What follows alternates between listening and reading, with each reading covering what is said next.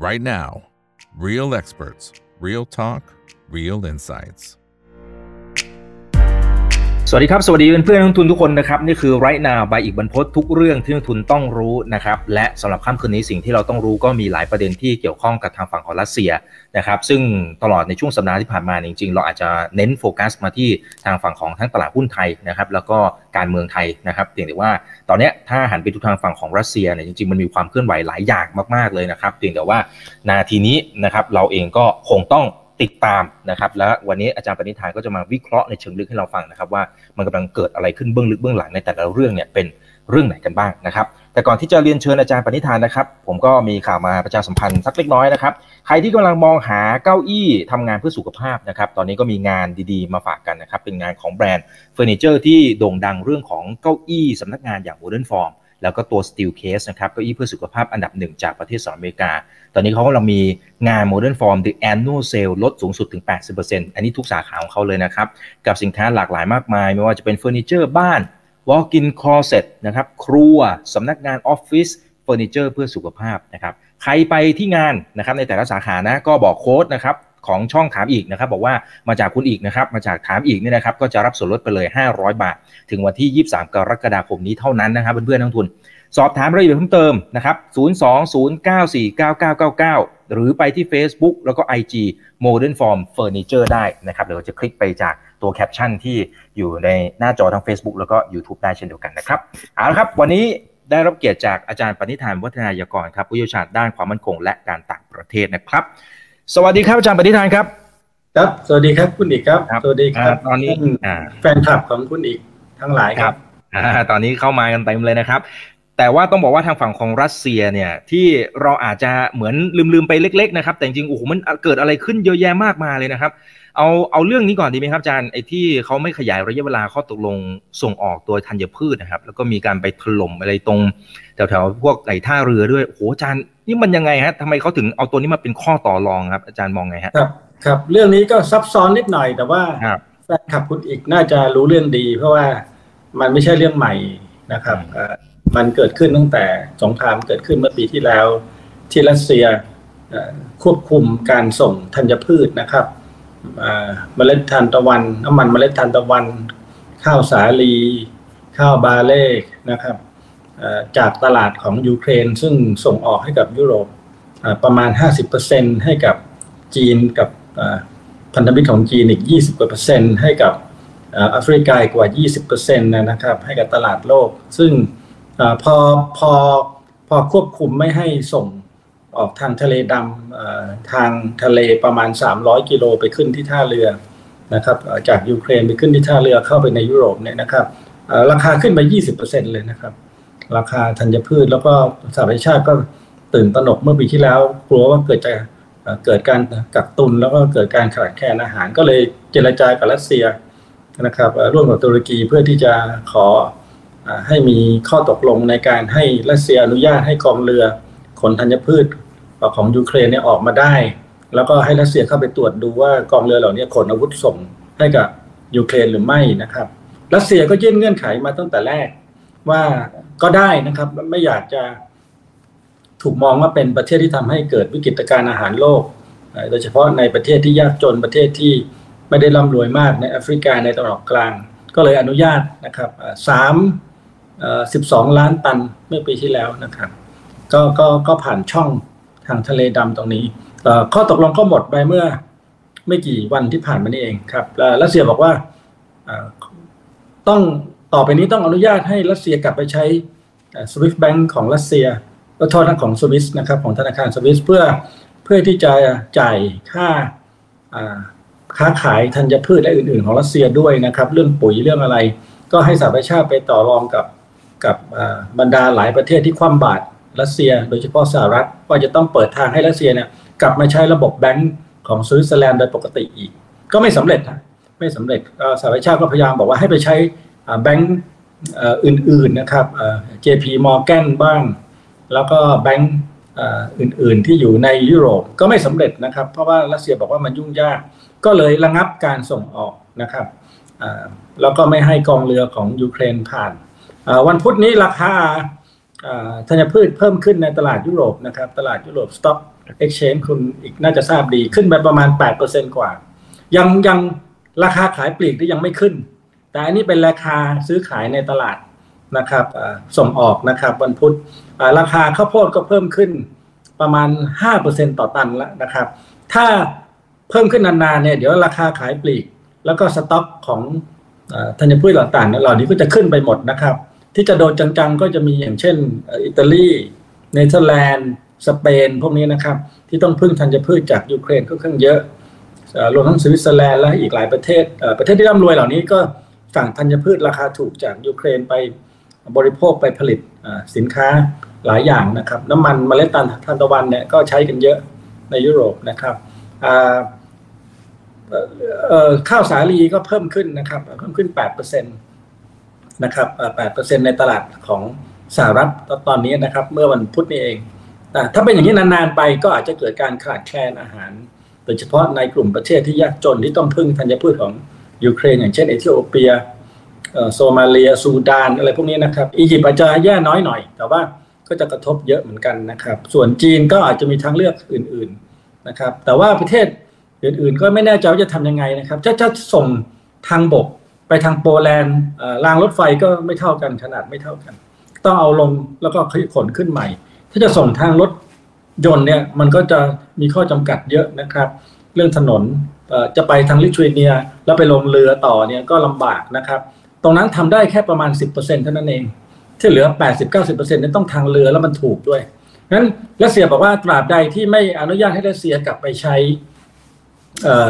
ระบบธนาคารของสวิสนะครับตราบใดที่ยังคว่ำบาตรรัสเซียอยู่ทางเศรษฐกิจทางการเงินเนี่ยรัสเซียก็ไม่ยอมนะคราวนี้บอกว่าปีที่แล้วยอมเพราะเห็นแก่นานาชาติเห็นแก่ หลายประเทศ แต่ว่าหลายประเทศเหล่านั้นกลายเป็นประเทศที่ส่งอาวุธให้กับยูเครนนะครับ ทั้งอิตาลีทั้งเนเธอร์แลนด์ทั้งหลายประเทศในนาโตเนี่ยนะครับรวมทั้งเยอรมันอย่างที่เราทราบนะครับ เพราะฉะนั้นยูรัสเซียก็บอกไม่เอาแล้วนะครับ แล้วก็ยังโจมโจมตีท่าเรือของยูเครน ยังโจมตีคลังธัญพืชยูเครน ผมเข้าใจว่าเพื่อตัดตัดสต็อกนะครับ ตัด supply นะครับ เพื่อให้ส่งออกไม่ได้จะได้ขาดแคลนเร็วขึ้น เพิ่มน้ำหนักในการต่อรองให้ UN กับตุรกีไปต่อรองกับอเมริกาหาทางปลดล็อกการคว่ำบาตรรัสเซียลงซะเพราะรัสเซียตอนนี้ก็ย่ำแย่อย่างที่คุณอีกทราบนะครับ ว่าโดนคว่ำบาตรไปหลายเม็ดหลายลูกหลายดอกนะครับอ่วมเหมือนกันนะครับ ทั้งทั้งที่จีนก็เข้าไปช่วยพยุงทั้งทั้งที่อินเดียและหลายประเทศในเอเชียก็เข้าไปซื้อน้ำมันราคาถูก แต่ก็ยังโดนเพราะว่าโดนไปเศรษฐกิจชะลอตัวไป 20-30%ตั วเลขเหล่านี้ก็ไม่แน่ใจว่าเป็นตัวเลขจริงหรือเปล่าประเมินกันแฟนคลับของรัสเซียน่าจะรู้ดีกับผม เดี๋ยวนี้มีแฟนคลับเยอะคุณอีกครับเราพูดอะไรเกี่ยวกับจีนก็จะมีแฟนคลับต้านจีนมาให้ข้อมูล เราพูดอะไรเกี่ยวกับอเมริกาก็จะมีแฟนคลับที่ต่อต้านอเมริกามาให้ข้อมูลดีครับดีทำให้เรามีข้อมูลเยอะมากขึ้น แต่ขอให้เป็นข้อมูลที่เป็นข้อเท็จจริงนะครับอตอนนี้เรื่องนี้ก็เป็นเรื่องใหญ่สุดเรื่องหนึ่งก็คือเรื่องรัสเซีย พยายามที่จะเพิ่มน้ำหนักในการต่อรองเพื่อแหวกวงล้อมทางเศรษฐกิจ ในด้านกลับกันตอนนี้ยูเครนก็กำลังโจมตีรัสเซียเพื่อแหวกวงล้อมทะลุเข้าไปเมื่อไม่กี่ชั่วโมงมานี้เองทางสหรัฐเพิ่งยืนยันว่ายูเครนได้ใช้ระเบิดพวง cluster bomb กับทหารรัสเซียที่เข้าไปยึดครองพื้นที่ทางตอนใต้ของยูเครนแล้วนะครับ แล้วก็ทหารรัสเซียก็กระจัดกระจายไปเยอะเลยตอนนี้นะครับ ประธานาธิบดีปูตินก็บอกว่า ให้สัมภาษณ์ไปแล้ว บอกว่าถ้าใช้ระเบิดพวงกับทหารรัสเซียเนี่ยเดี๋ยวรัสเซียก็จะใช้กับกับกับยูเครนด้วยนะครับไอ้ระเบิดพวงหรือ cluster bomb เนี่ยจริง ๆเขาห้ามใช้มาทั่วโลกแล้วนะครับร้อยกว่าประเทศเซ็นสนธิสัญญาห้ามใช้เพราะว่ามันมีระเบิดลูกเล็ก ๆ ออกมาเต็มไปหมดแล้วส่วนใหญ่มันจะไม่ค่อยระเบิดฮะมันจะมาตกค้างอยู่ มันประโยชน์มันคือทำลายทำลายที่มั่นทำลายที่ตั้งทางการทหาร แล้วก็กวาดทุ่นระเบิด กวาดกับดักได้นะครับ แต่ว่าไอ้ที่เหลือที่มันไม่ระเบิดเนี่ยเขาบอกว่า 20-40%ที่ไม่ระเบิด แล้วมันจะไปโดนพลเรือนเด็กจะเก็บมาเล่น แขนขาดขาขาดกันเต็มไปหมดนะครับ แล้วมันอันตรายมากมันออกมาเป็นร้อยร้อยลูกยิงไปลูกหนึ่งมันแตกมาเป็นร้อยลูกนะครับเพราะฉะนั้นมันก็จะกระจายกระจายไปทั่วนะครับ แต่ว่าก็ทำให้ทหารรัสเซียเนี่ยอาจจะชะงักไม่กล้ารุกคืบ หรือจะต้องถอยร่นไป ซึ่งยูเครนต้องการตรงนี้มาก เพราะว่าขณะเนี้ย กระสุนปืนใหญ่ที่ยูเครนระดมยิงเดือนละสามพันสองสามพันนัดเนี่ยนะครับกระสุนปืนใหญ่ขนาดร้อยห้าสิบห้ามิลลิเมตรเนี่ยตอนนี้ผลิตไม่ทันสหรัฐอเมริกาในยามปกติไม่มีสงครามเนี่ยผลิตเดือนละประมาณหมื่นห้าพันนัด ตอนนี้เร่งผลิตได้เดือนละสามหมื่นนัดก็ไม่ทัน จะส่งให้รัสเซียส่งไปแล้วสองล้านกว่านัด คือยูเครนแกเล่นยิงทุกวันยิงถล่มทหารรัสเซียเพื่อกันไม่ให้รัสเซียบุกเข้ามา แล้วก็ให้ถอยล่นไปนะครับ แล้วก็เปิดทางเคลียร์ นะครับ หลุมระเบิดกับระเบิดนะครับ ก็ต้องยิงได้มาฟรีนะคุณอีกจริง ๆ ของฟรีอาจจะไม่มีในโลกนี้นะ แต่ว่าได้มาเขาให้เปล่าก็ยิงถล่มกันใหญ่นะครับตอนนี้ผลิตไม่ทันก็เลยต้องเอาระเบิดพวงไปใช้ก่อน แล้วการโต้กลับของยูเครนที่บอกว่าจะมีหมัดเด็ดทำให้รัสเซียถอยไป ก็ยังไม่ค่อยดีนะครับก่อนนี้ก็พยายามไปโจมตีสะพานที่รัสเซียใช้ ระหว่างรัสเซียกับไครเมียนะครับ เพื่อไม่ให้รัสเซียส่งกำลังบำรุงเข้าไปทางตอนใต้ของยูเครนนะครับ ข่าวนี้แฟนคลับของสงครามเนี่ยคงจะตามอยู่แล้วเมื่ออาทิตย์ที่แล้วแล้วก็เห็นคลิปแล้วนะครับ ว่าโจนโจมตียังไงสะพานที่ไครเมียเป็นครั้งที่สองของสงคราม แล้วก็ตอนนี้มีคลิปว่ารถไฟวิ่งได้แล้วนะครับรัสเซียก็บอกว่าไม่เท่าไหร่ไอ้โดรนที่ยิงมาก็ไม่ได้ทำให้สะพานขาดนะอันนี้ก็เป็นความเข้มข้นอีกด้านหนึ่งของสงคราม เพิ่มเติมจากการคว่ำบาตรนะครับ แล้วก็รัสเซียก็พยายามที่จะทะลุทะลวงทางทางภาคใต้ยูเครนก็พยายามดันออกมา แล้วตอนนี้นาโต้ก็ประชุมกันว่า จะต้องเพิ่มกำลังลบให้กับยูเครน ด้วยการส่งอาวุธให้มากขึ้นแต่ผลิตไม่ทัน แล้วก็นาโตเอง 30 กว่าประเทศเนี่ยยังไม่ได้เพิ่มงบประมาณทางการอาหารก็ตกลงว่าจะเพิ่มให้ได้ 2%ของ GDP หรือผลิตภัณฑ์มวลรวมนะครับ แล้วก็พยายามดันให้ส่งอาวุธให้กับ ยูเครนให้มาก เพราะไม่งั้นเอาไม่อยู่แน่ เพราะว่ารัสเซียเนี่ยพอลบไปนานๆนะครับ คุณคุณอีกครับ ตั้งหลักได้เป็นประเทศที่เหมือนอเมริกันนะครับลบเก่งพอสมควร มีศักยภาพในการผลิตยุทโธปกรณ์เอง มีกำลังพลเป็นล้านล้านคนนะครับ หลายล้านคนที่เกณฑ์เข้ามาลบได้ ทีนี้ยูเครนก็จะขาดแคลนกระสุนนะครับ ขาดแคลนกำลังพลนะครับแล้วก็มีแต่กำลังใจกำลังทรัพย์ จากต่างประเทศนะครับ ซึ่งตอนนี้ก็กำลังแปรปรวนอยู่ว่าจะสนับสนุนได้ขนาดไหน แต่รัสเซียเนี่ยระยะกลางและยาวเนี่ยมีหวังจะได้เปรียบนะครับ เพราะว่าตั้งหลักได้ แล้วเมื่อไหร่ก็จะผลิตอาวุธได้มากขึ้น ก็จะฝึกนักรบให้เป็นระบบ ตอนนี้ความพยายามในการดึงเอานักรบรับจ้างหลายสิบกลุ่มรวมทั้งกลุ่มแวกเนอร์ซึ่งตอนนี้แฟนคลับก็ของรัสเซียก็คงจะรู้เรื่องนี้ดีว่าแวกเนอร์นี่มันซับซ้อนยังไงนะครับ มันรับจ้างรบ ในหลายพื้นที่ทั้งซีเรียอัฟกานิสถาน แล้วหัวหน้าแวกเนอร์เนี่ยตอนนี้ก็เหมือนมนุษย์ล่องหนไม่รู้ไปอยู่ที่ไหนโผโผโผโผโผโผโผอยู่หลายหลายนะครับ หลายที่แล้วก็มีมีมีข่าวว่าตกลงกับปูตินได้แล้วนะครับว่าว่าจะสงบศึกกัน เพราะว่าเขาไม่อยากเข้ามาเป็นส่วนหนึ่งของกองทัพรัสเซีย อยากจะรับจ้างลบ แต่ขณะเดียวกันการรับจ้างลบก็ควบคุมอะไรไม่ค่อยได้ทะเลาะกับรัฐมนตรีกลาโหมกับพอบอเหล่าทัพของรัสเซียเป็นประจำ แต่ทั้งหมดเหล่านี้ปูตินก็ต้องบริหารนะครับประธานาธิบดีปูตินเขาก็ขณะนี้ก็เชื่อว่าเริ่มที่จะบริหารได้ แล้วก็เริ่มที่จะเอาเข้าระบบ เริ่มที่จะจัดทัพใหม่ แล้วก็จะลุกคืบนะครับแล้วก็มีการยิงขีปนาวุธไปโจมตียูเครนเป็นระยะระยะนะครับ แล้วก็ขณะนี้ก็มีข่าวเล่นรอบมาว่าจีนก็เริ่มที่จะส่งอาวุธ หรือว่าส่งยุทธปกรณ์ บางรูปแบบส่งเทคโนโลยีบางรูปแบบส่งชิปบางตัวให้กับยู ให้กับรัสเซียมากขึ้นนะครับไอเนี้ยทำให้อเมริกันไม่ค่อยพอใจ แล้วก็ถ้าเป็นจริงก็คงจะเปิดศึกกับจีนอีกด้านหนึ่งจริงๆเปิดศึกไปแล้วนะครับ ออกพรบห้ามไม่ให้ส่งชิป หรือว่าไมโครชิปหลายตัวไป ไปให้กับจีนนะครับ ตอนนี้ปั่นป่วนอยู่นะครับไอตัวชิปที่ฉลาดฉลาดคิดเรื่องอัตโนมัติ อัจฉริยะปัญญาประดิษฐ์ AI ระดับสูงเนี่ยเขาสั่งห้ามส่งไปขาย ด้วยกฎหมายนะฮะคุณอีกครับ มีพรบออกมาเมื่อปีที่แล้ว เมื่อเดือนตุลาว่าห้ามส่งชิปพวกนี้ไป บริษัทยักษ์ใหญ่หลายบริษัทของของสหรัฐของไต้หวันนี่ก็ต้องระงับการส่ง เมื่อไม่ส่งไปจีนก็เข้าไปคำนวณชั้นสูงไม่ได้ทำคลาวไม่ได้นะครับ แล้วก็ไม่สามารถทำปัญญาประดิษฐ์ได้หลายหลายแบบเนี่ยทำให้ความก้าวหน้าของจีนเนี่ยอาจจะกระทบจีนอาจจะต้องผลิตระบบของตัวเองขึ้นมาคิดค้นด้วยตัวเอง จีนก็โต้ตอบด้วยการสั่งห้าม ส่งออกแร่ธาตุแร่ธาตุที่ทำชิปที่ส่งให้จีนนะครับ ที่สั่งห้ามเข้าอย่างเช่นเจอร์มันเนียมกาเลียมอะไรพวกนี้นะครับจีนก็บอกว่าจะต้องลดการส่งออกให้กับอเมริกันนะครับ ซึ่งตอนนี้ก็กลายเป็นสงครามเทควอร์อย่างที่หลายหลายท่านที่ตามรายการของคุณอีกทราบอยู่แล้ว ก็เข้มข้นอีกแบบหนึ่งนะครับ สมรภูมิเหล่านี้ก็กำลังกำลังมีอะไรที่ต้องต้องจับตาดูอยู่ทุกวันครับคุณอีกครับ ครับจริงๆมันมันมีหลายประเด็นที่อาจารย์พูดมาผมว่าสำคัญมากๆนะครับเดี๋ยวค่อยๆ ไล่ไปทีละประเด็นนะครับ ทั้งตัวเรื่องของธัญพืชนะครับ กับไอ้ตรงเนี้ยที่ที่ข้อต่อรองคืออยากจะเข้าตัวระบบสวิปอีกทีหนึ่งนะครับ แล้วก็อาจจะช่วยเรื่องของตัวเศรษฐกิจแรงต่างเนี่ยอาจารย์คิดว่าทางฝั่งของตะวันตกชาติพันธมิตรต่างๆ น่าจะยอมไหมฮะแล้วถ้าไม่ยอมมีโอกาสที่สุดท้ายนี่คือวิกฤตธัญพืชของทั้งโลกขาดแคลนอาหารเนี่ยอาจจะเจอวิกฤตเลยไหมครับ วิกฤตทั้งโลกเนี่ยผมคิดว่าเเขาได้เตรียมตัวกันมาหนึ่งปีนะครับ มีทางหนีทีไล่มากขึ้นนะครับ อาจจะตั้งหลักได้พอสมควรนะครับ แต่ที่จะกระทบจริง ๆ ก็อาจจะกระทบกับประเทศที่ยากจนประเทศที่อ่อนแอ ประเทศที่ขาดแคลนอาหารอยู่แล้วนะครับ แล้วก็ใช้ธัญพืชเหล่านี้เป็นเป็นเป็นเป็น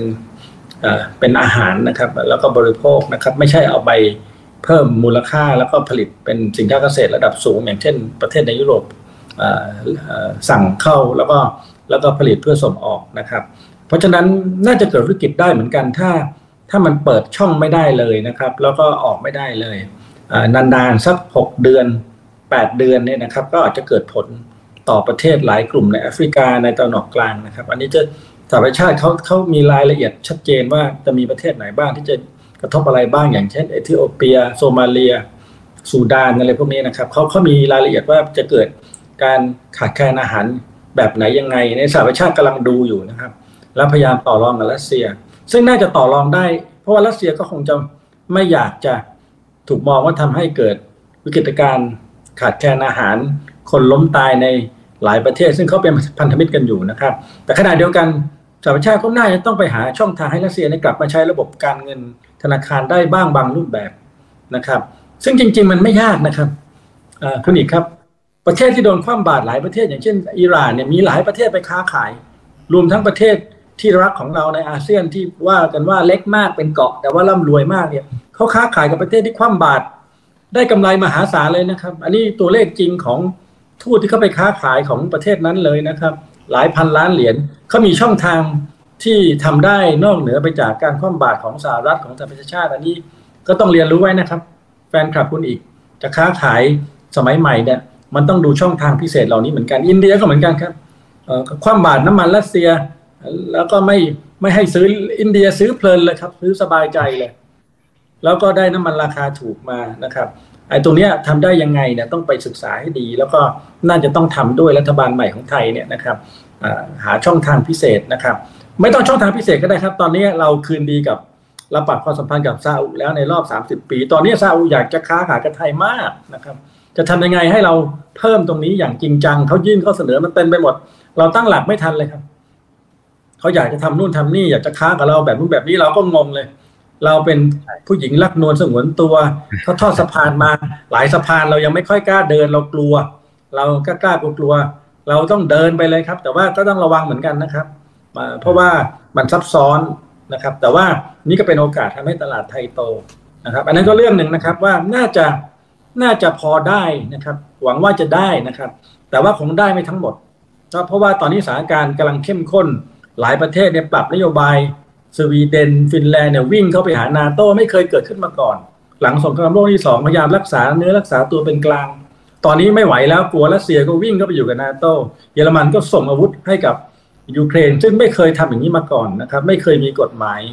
ที่อนุญาตให้เยอรมันส่งอาวุธออกคิดถึงนาซีเยอรมันทุกคนก็ขนลุกแล้ว ตอนนี้ก็ส่งอาวุธใหญ่เลยนะครับรถถัง Leopard อะไรต่ออะไรไปให้กับยูเครน แล้วก็เอ่อถลำตัวไปไกลเทั้งนั้นที่ก็เคยดีกับรัสเซีย เคยทำท่อก๊าซลงทุนมหาศาล ทั้งหมดเหล่านี้มันแปรปรวนมากในยุโรปนะครับ ต้องระวัง แต่ในขณะเดียวกันก็เขาก็ไม่ค่อยมีทางเลือกนะครับเขาก็จำเป็นต้องร่วมมือกันเพื่อต่อต้านรัสเซียเพราะเขามองว่ารัสเซียเนี่ยทำผิดกติการะหว่างประเทศ แล้วก็ใช้กำลังลุกลานประเทศเล็ก ๆ ในยุโรปเนี่ยมันก็จะกระทบไปหมดนะครับ เพราะฉะนั้นเขาก็จะประจานประนามคว่ำบาตรแล้วก็เผชิญหน้าจนกว่ารัสเซียจะยอมเข้าสู่โต๊ะเจรจา ซึ่งก็ตรงนั้นนะครับจะเป็นจุดที่คลายตัวเมื่อรัสเซียกับยูเครนสามารถเข้าไปเจรจากันได้ แล้วก็ยุติการยิงชั่วคราวนะครับ อันนี้แล้วก็จัดระบบบริหารเรื่องพรมแดนกันใหม่พอสพอศึกสงบแล้วนาโต้ก็จะรับยูเครนเข้าไปได้อย่างจริงจัง เพราะตอนนี้รับไม่ได้ติดเงื่อนไขว่ายังลบกันอยู่ นะครับ อันนี้ทำให้ยูเครนหัวฟัดหัวเบี่ยง ในการประชุมนาโต้เมื่อไม่กี่ สัปดาห์ที่ผ่านมา เพราะว่าไม่เข้าใจ หรือว่าเข้าใจแต่ว่าทำไม่เข้าใจว่าสมาชิกของนาโต้ใหม่ที่จะเข้าไปเนี่ยจะต้องไม่มีสงครามกับประเทศอื่นๆ เพราะไม่งั้นจะดึงนาโต้เข้าสู่สงครามตามมาตราห้าไปด้วยนะครับ เพราะฉะนั้นก็ต้องรอไปก่อน รอจนกว่าจะยุติ อันนี้เงื่อนไขนี้คนไม่ค่อยทราบนะครับ แล้วก็จริงๆมันเป็นเงื่อนไขสำคัญเลยว่าจะต้องไม่มีความขัดแย้งหรือสงครามกับประเทศใดประเทศหนึ่งนะก่อนที่นาโต้จะรับเข้าไปนะครับ แล้วก็จะมีอีกหลายเรื่องนะครับ เรื่องเกี่ยวกับคอร์รัปชันเรื่องเกี่ยวกับปฏิรูปกองทัพที่ยูเครนต้องทำด้วยนะครับ อีกหลายเรื่องเลยไปเป็นเงื่อนไขอยู่บนโต๊ะ แต่ว่าเขาก็ฟาสต์แทร็กให้ยูเครนเยอะนะครับ ขณะนี้ยูเครนเนี่ยมีสายตรงกับคณะกรรมการ ที่พิจารณาสมาชิกภาพนะครับ สามารถต่อสายตรงคุยกันได้ ตามที่ยูเครนต้องการเลยแต่ที่จะต้องรอเป็นปีๆสายตรงมากกว่าหลายประเทศที่รอกันอยู่นะครับ เพราะฉะนั้นอันนี้ก็พอสงครามสงบแล้วก็คงต้องคุยกันให้ดีว่า จะวางกำลังกันยังไงในยูเครนไม่ให้รัสเซียเนี่ยสติแตกเหมือนที่ผ่านมานะครับ เพราะว่ารัสเซียเขาก็กลัวว่ายูเครนเอากำลังตะวันตกโปแลนด์เอากำลังตะวันตกไปวางประชิดพรมแดนเขาเดี๋ยวจะไปลุกลานเขาอีกเหมือนสมัยก่อน สมัยสงครามโลกหลายครั้งนะครับ อันนี้ก็ก็เป็นสถานการณ์ที่กระทบกับเรา เพราะว่าวิกฤตธัญพืชเนี่ยอาจจะทำให้เราขายสินค้าเกษตรได้ดีขึ้นอีกนะครับปีที่แล้วขายได้ดีขึ้นนะครับ ปีนี้ก็อาจจะขายได้ดีขึ้นอีกด้วยซ้ำถ้ารัสเซียคว่ำบาตรอันนี้ก็เป็นโอกาสของเกษตรกรไทยเหมือนปีที่แล้วเหมือนกันนะครับ แต่จะไม่เข้มข้นเท่า แต่ว่าพลังงานก็คงต้องดูว่าจะทำกันยังไง แล้วการคว่ำบาตรของรัสเซียกับของจีน ในเรื่องของชิปหลายตัวเนี่ยอาจจะกระทบกับไทยนะครับ ระบบมันเริ่มที่จะชัดเจนว่าจะต้องใช้ระบบไหน ใครใช้ระบบไหนก็จะใช้อีกระบบหนึ่งไม่ได้เนี่ยมันจะเริ่มชัดขึ้นเรื่อยๆนะครับ ซึ่งไม่ดีกับเราเลย ถ้าสถานการณ์เป็นแบบนี้นะครับ เพราะว่าเราอยากจะใช้ระบบของใครก็ได้ที่ถูกที่สุด แล้วก็ดีที่สุด มันจะไม่มีโอกาสเลือกมันอาจจะต้องเลือกค่ายยุโรปหรือค่ายจีนก็หมายความว่าค่ายจีนรัสเซียนะครับ ในอนาคตเนี่ยมันจะยุ่งนิดหน่อยนะครับ แต่ทั้งหมดเหล่านี้ก็เป็นสถานการณ์ซึ่ง ต้องยอมรับว่ามันเปลี่ยนไปหมดแล้วนะครับ จากปีก่อนๆนู้นแล้วก็ในเอเชียเองก็กำลังเข้มข้นอยู่อีกหลายเรื่องนะครับดรเฮนรี่คิสซินเจอร์อายุร้อยปีนะครับเป็นคนเปิดความสัมพันธ์ระหว่างจีนกับสหรัฐเนี่ยเพิ่งไปจีนนะครับเพิ่งไปเยือนจีนโอ้ประธานาธิบดีสีจิ้นผิงดีใจมาก พากลับไปยังที่ครั้งแรกเมื่อทศวรรษที่ 1970 ที่คิสซินเจอร์ไปเปิดความสัมพันธ์กับ เมาเซตุงเติ้งเสี่ยวผิง เอานิกสันไปนะครับช่วงที่นิกสันถอนตัวถอนกำลังออกจากประเทศไทย แล้วไปคืนดีกับจีนนะครับเป็นเป็นลัทธินิกสัน ตรงนั้นนะฮะคิสซินเจอร์เป็นคนไปกรุยทางคิสซินเจอร์ที่เป็นตอนนั้นเป็นรัฐมนตรีต่างประเทศของสหรัฐไปกรุยทาง แกไปจีนมาเป็นร้อยร้อยครั้ง คราวนี้ก็ไปอีกนะครับ ไปยืนยันว่าจีนกับสหรัฐนี่ต้องทำงานร่วมกันจะไปทะเลาะเบาะแว้งกัน จะต้องอยู่ในคอนโดมิเนียมเดียวกันจะไปถล่มตึกจนตายด้วยกันทั้งหมดนะครับ แบ่งชั้น top top floor กันให้ดีอยู่กันให้ดีนะครับคิสซินเจอร์จะมีทฤษฎีแบบนั้นว่า มันแบ่งปันผลประโยชน์กันได้นะครับ แล้วก็จีนชอบมากความคิดแบบนี้นะครับ แล้วก็รวมทั้งเชิญทั้งอีลอนมัสก์อย่างที่เราทราบนะครับบิลเกตส์นะครับ chairman ของ Apple หลาย ๆ ยักษ์ใหญ่หลาย ๆ บริษัทนี้ไปหาไปยืนยันว่าไม่ต้องตกใจนะครับ ธุรกิจระหว่างจีนกับสหรัฐกำลังดีอยู่ เพราะว่าขณะนี้นัก นักธุรกิจไม่เชื่อมั่นแล้ว เพราะว่าทะเลาะกันนานเกินไปรัฐบาลอเมริกันกับจีนไม่คุยกันเลยนะครับ ในรอบ 5 ปีคุยกันสองครั้งเองนะครับ คุยกันอย่างเป็นทางการมาพบกันน้อยมาก อันนี้ก็ส่งผลกระทบพอสมควรนะครับ แล้วทั้งหมดเหล่านี้ก็ไปเกี่ยวข้องกับรัสเซียด้วยเพราะว่าจีนหนุนหลังรัสเซียอยู่กับใครก็ทราบนะครับ ข้อเสนอของจีนถึงแม้ว่าจะดีอ่าอเมริกันกับพันธมิตรก็ไม่รับ เพราะบอกว่าเป็นพรรคพวกรัสเซียไม่ประจานไม่ประนามรัสเซีย ไม่กดดันรัสเซีย อันนี้ก็เลยทำให้สมการตรงนี้เราต้องระวังมากนะครับ เพราะว่าทุกฝ่ายที่ทะเลาะกันอยู่ตอนนี้เป็นเพื่อนของไทยหมดเลยแล้วก็เราก็ค้าขายกันกับสหรัฐได้กำไรดีงดงามเลย เราขาดทุนกับจีนก็จริงแต่จีนก็รุ่มรวยเราเยอะเลยนะครับรัสเซียก็เป็นเพื่อนนักท่องเที่ยวรัสเซียมากที่สุดแล้วในเมืองไทยตอนนี้ มาอยู่นานด้วยแล้วก็อยู่ท่าทางจะไม่ยอมกลับด้วยนะครับสร้างทั้งโอกาสและปัญหาให้กับเราเต็มไปหมด นะครับ ทั้งหมดเหล่านี้ถ้าเราเดินไม่ดีเสียใครไปเราก็ขาดทุนนะครับ เป็นศัตรูใครก็ขาดทุน แต่ว่าจะมีคนมากดดันเราให้ประกาศสงคราม ให้เป็นพวกกับประเทศนั้นประเทศนี้เป็นประจำก็ไม่ต้องตกใจนะครับ เราก็ประคองตัวไป อย่างพม่าก็เหมือนกันท่านคุณอีกไม่มีใครคุยได้กับทุกฝ่ายเหมือนกับเราเลยสิบเจ็ดฝ่ายที่ทะเลาะกัน แล้วก็สี่ห้าฝ่ายที่ฝ่ายทหารฝ่ายประชาธิปไตยที่เอา ขณะเนี้ยเอาอาวุธมาสู้กันเต็มไปหมดเนี่ยนะครับ ตอนนี้ทุกฝ่ายเนี่ยนะครับ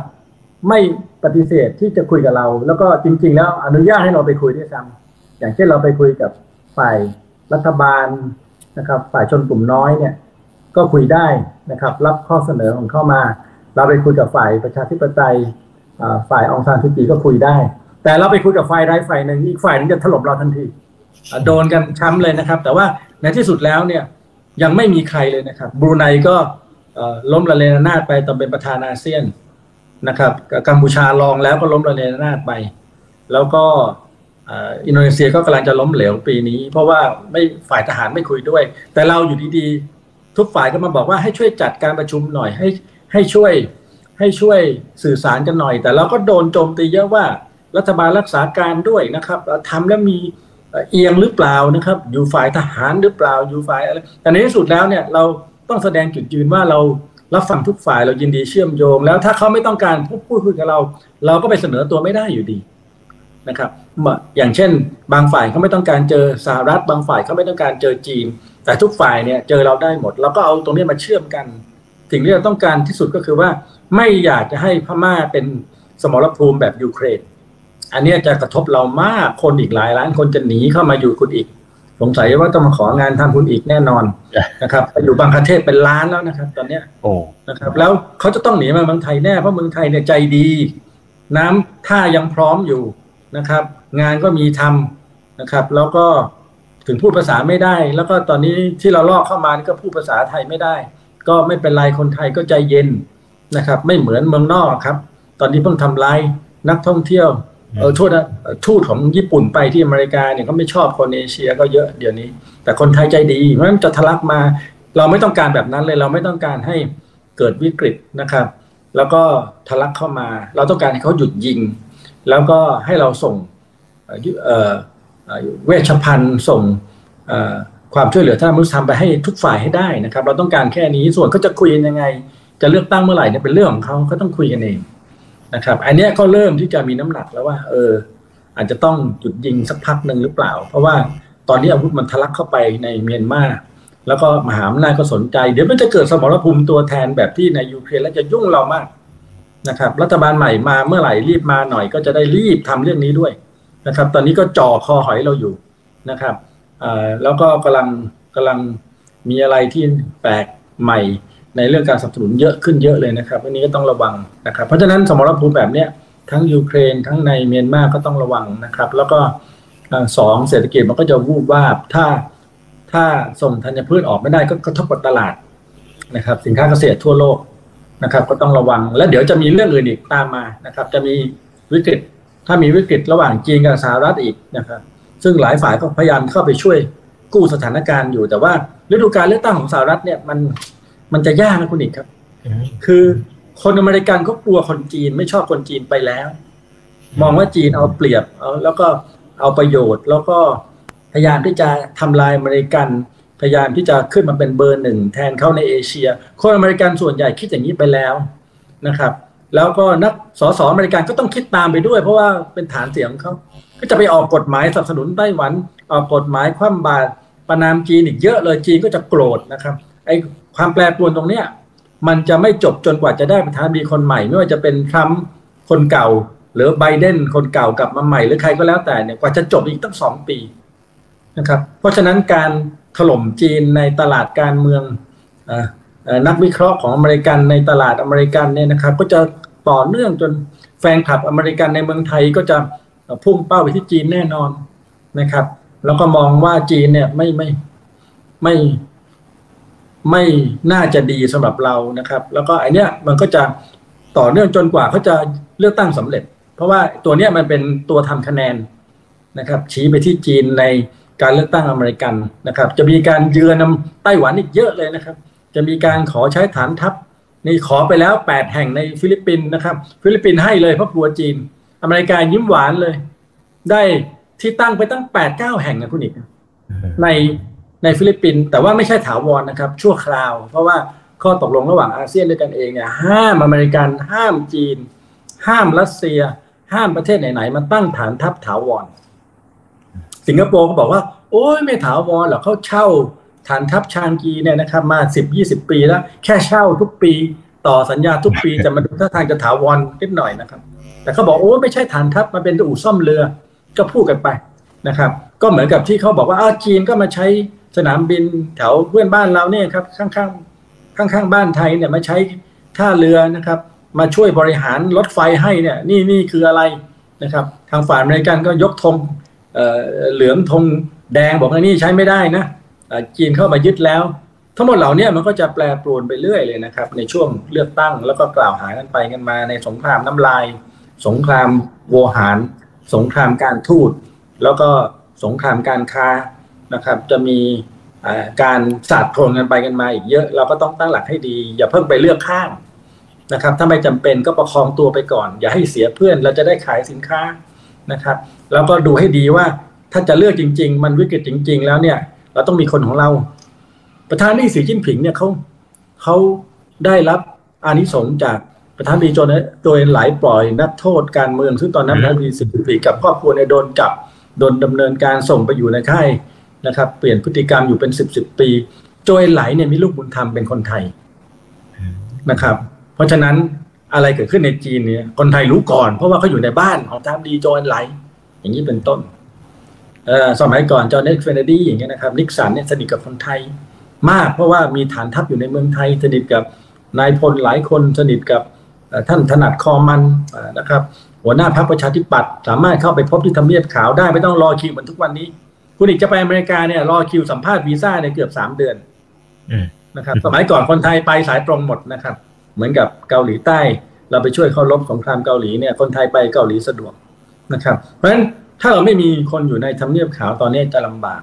ถ้าเกิดเขาประกาศการลบกันขึ้นมาเขาคว่ำบาตรถ้าเราไม่รู้ก่อนเราจะตั้งหลักไม่ได้เขาจะบอกกับพรรคพวกเขาเพราะฉะนั้นเราต้องหาคนส่งคนรุ่นใหม่รัฐบาลก็ต้องมีคนที่อยู่ในรัฐสภาอเมริกัน อยู่ในทำเนียบขาวเป็นเพื่อนกันเรียนหนังสือด้วยกันโตมาด้วยกัน เมื่อก่อนอาจารย์สมเด็จพิศวรรณที่เสียชีวิตไปแล้วเนี่ยสนิทกับผู้นำสหรัฐมากหลายคนนะครับ อย่างเช่นรัฐมนตรีกลาโหมทษนะรัฐมนตรีต่างประเทศมาดาม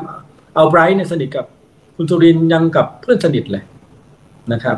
แล้วก็ผมเองเป็นคนรับโทรศัพท์มาดามเอาไบรท์สมัยทำงานที่ทำเนียบรัฐบาลตอนวิกฤตเศรษฐกิจต้มยำกุ้งแกโทรมาตอนเที่ยงคืน นะครับต้องการพูดกับนายมตรีไทย เพราะว่าต้องการให้ไทยส่งทหารไปช่วยรักษาสันติภาพในตีมอร์แกโทรมาตอนเที่ยงคืนบอกว่าให้ปลุกนายกไทยสหรัฐต้องการให้ส่งไป คนไทยตอนนั้น 80%บอกไม่ไม่เอาไม่ไม่ส่งไป แต่ในสุดก็ส่งไปแล้วก็ประสบความสำเร็จมาก แล้วคนไทยก็บอกเออ น่าจะส่งไว้ตั้งนานแล้วนะครับทำการสำรวจความคิดเห็นคนไทยอีก 80%บอกคุณจะส่งไว้ตั้งนานแล้ว แต่ตอนแรกบอกไม่เอาเลยนะครับ แต่ว่าคนแบบเนี้ยเราไม่ค่อยมีช่วงเนี้ยว่ากันว่าเพิ่งเริ่มมี นะครับ ลูกหลานของนักการเมืองสมัยใหม่รุ่นใหม่เนี่ยเริ่มที่จะเริ่มสนิทกับคน แล้วจริง ๆ เรามีคนไทยอย่างเช่นวุฒิสมาชิกแทมมี่ลัดดาดับเบิร์ดเนี่ย ซึ่งผมก็เคยเจอเขาตอนที่เขาไปเรียนที่อิเลนอยเนี่ยเขาไปหาอาจารย์ที่ปรึกษาอาจารย์ที่ปรึกษา ผมว่าเขาในคนเดียวกัน ตอนนั้นแขนขายังครบอยู่ ยังไม่ได้ขาดนะครับ ก็ยังคิดว่าเออเขาน่าจะเอื้อให้กับคนไทยประเทศไทยมากกว่านี้นะครับ เขาเองก็ยังไม่ค่อยคุ้นเรื่องของความซับซ้อนในการเมืองไทยของประเทศไทย แต่ว่าอันนี้ก็เป็นเรื่องที่น่าจะต้องหาคนแบบนี้มาช่วยนะครับให้เราเนี่ยรู้อะไรตั้งตัว หรือว่าเตรียมตัวได้ดีนะครับ กว่าที่ผ่านมาครับ อันนี้ก็ก็จะเป็นอีกหนึ่งเรื่องที่ ไม่ว่าใครจะเป็นรัฐบาลต้องรับโจทย์ตรงนี้ไปทำต่อครับ อืมครับอ๋อเป็นโจทย์ใหญ่ที่ท้าทายมากๆนะครับเออผมขออีกหนึ่งประเด็นเล็ก ๆ สั้น ๆ นิดเดียวนะครับ อาจารย์ที่ที่ทางฝั่งของรัสเซียเนี่ยเขาเตือนเรือที่จะไปยูเครนว่าอาจจะเสี่ยงว่าอาจจะถูกโจมตีแถวตรงทะเลดำอะครับไอ้ตรงนี้มันอาจจะกลายเป็นจุดที่เปราะบางและสุดท้ายมันอาจจะขยายวงกว้าง ในเรื่องความขัดแย้งมากกว่านี้อีกไหมฮะอาจารย์มองไงครับ หรือเขาแค่ปูใช่โดยเฉพาะเรือที่ติดธงอะไรแปลกๆเรือสหประชาชาติเนี่ยนะครับ ของ World Food Program เนี่ย WFP เนี่ย ซึ่งส่งไปเป็นแสนแสนตันนะครับ ส่งไปช่วยคนยากจนในเอธิโอเปียในเยเมนอัฟกานิสถานรัสเซียจะปล่อยผ่านก็ได้นะครับ เพราะเรือเหล่านี้ที่ UN ใช้ขนส่งธัญพืชอยู่เกือบ8 0 0แสนตันเนี่ยน่าจะต้องมันน่าจะต้องมาขอผ่านนะครับ คงไม่ได้ยิงอะไรนะครับขีปนาวุธอะไรถ้าถ้าไม่จำเป็น แต่เรือประเทศอื่นๆไม่แน่นะครับ ไม่แน่อาจจะโดนยิงขู่อาจจะโดน สั่งไม่ให้เข้าหรือว่ารัสเซียจะอ้างว่าในเรือเหล่านั้นมีอะไรบางอย่างยุทธปกรณ์อะไรบางอย่างที่จะไปช่วยยูเครนและยิงซะเลยก็เป็นไปได้นะครับ ต้องระวังมากนะครับ ในยามสงครามเนี่ยมันบอกอะไรได้ยาก แต่ว่าเรือเรือสหประชาชาตินะครับคงคงจะพอได้นะครับ เรื่องสหประชาชาตินี้กำลังเป็นกังวลมากว่า ถ้าเรือเขาไม่เข้าทะเลดำขนพวกนี้มาไม่ได้นะครับ อีกไม่นานเนี่ยครับอีกหลายประเทศจะวิกฤตเลยและปีที่แล้วส่งไปเกือบ8 0 0 0 0 0 ตันนะครับ ไอ้ตรงนี้ไอ้ World Food Program ของ UN เนี่ยก็จะเป็นหนึ่งในตัวชี้วัดในเรื่องของการเจรจา แต่ใช่ครับใช่ครับเขารัสเซียเนี่ยดูท่าทางเวลาเขาเตือนเนี่ยเขาเอาจริงนะครับ หลายเรื่องเขาเรื่องการทหารเนี่ยเขาเขาเอาจริงเขาเขาทำตามที่เขาพูดนะครับเขาเวลาจะยิงพอสะพานที่ใครเมีย โดนยิงถล่มนะครับ หลังจากนั้นไม่กี่วันคุณดิกเห็นไหมครับ โอ้โหหลายเมืองเลยนะครับ โต้ตอบทันทีเป็น นะครับ มากันเป็นนะครับละลอกละลอกเลยนะครับ แล้วโดนพลเรือนกันอะไรเลยหน้าแต่เนี้ยน่าน่าเป็นห่วงมากนะครับ แล้วก็ตรงเนี้ยตุรกีก็กำลังจะเข้าไปช่วยดู เข้าไปช่วยเจรจานะครับ แต่ว่าในช่วงนี้ต้องระวังครับถ้ามีเรือไทยติดธงอะไรก็แล้วแต่ หรือนะครับมีหรือมีเรือประเทศอื่นติดธงไทยก็แล้วแต่จะเข้าไปช่วยขนอะไรก็ต้องดูตามาตาเรือให้ดีนะครับ เพราะว่ามันเป็น พื้นที่สงคราม แล้วตอนนี้ยุรัสเซียบอกไม่รับรองความปลอดภัยแล้ว เพราะว่ากองเรือรัสเซียเขาคุ้มกันช่องนี้มันประมาณ3 3ไมล์ทะเลความกว้าง ความยาวประมาณ 300 กว่า ที่เป็นช่องทางลำเลียงธัญพืชนะครับออกจากยูเครนไปยังท่าเรือต่างๆนะครับไอช่องตรงนี้มันจะไม่ปลอดภัยแล้วนะครับแล้วก็ที่โอดิซ่านะครับ ตรงนี้มันมีสนามบินใช่ไหมฮะออกมา ตรงนี้มันก็จะกลายเป็นสมรภูมิไป นะครับเพราะฉะนั้นมาไม่แน่ใจว่าตอนนี้นะครับยูเครนพยายามที่จะขอให้อังกฤษฝรั่งเศสอเมริกันส่งกองเรือมาคุ้มกันช่องนี้นะครับเพื่อไม่ให้รัสเซียมานะครับโจมตีเรือที่กำลังวิ่งอยู่นะครับ แต่รัสเซียบอกว่าไม่รับผิดชอบแล้วนะครับ เพราะฉะนั้นอันนี้ต้องระวังนะครับ แล้วก็จะยิงไปยิงมาอาจจะสงครามอาจจะขยายตัวก็ได้นะครับ ถ้าไปโดนเรือนะครับ บางประเทศนะครับ ก็อาจจะมีปัญหา ขึ้นมาอีกนะครับ อันนี้แต่โดยธรรมชาติแล้วเรือพันนี้ก็จะเริ่มหยุดหยุดการเดินเรือครับ เพราะว่าเขาไม่กล้าเสี่ยงนะครับ ก็อันนี้ก็อันนี้ก็ในแง่นึงก็อาจจะอาจจะยังไม่เห็นอะไรที่มันรุนแรงเท่าไหร่นะครับอืมครับ อ่า โอเค เอาละครับอาจารย์ วันนี้ขอบพระคุณมากๆเลยนะครับอาจารย์ปณิธานที่มาวิเคราะห์กันแบบสดๆแบบนี้นะครับ นะฮะ แล้วเดี๋ยวครั้งหน้าเป็นเรื่องไหนยังไง เดี๋ยวรอติดตามกันด้วยนะครับ นะฮะนี่คือไรนาวใบอิบันพศทุกเรื่องที่นักทุนต้องรู้ครับ สวัสดีครับ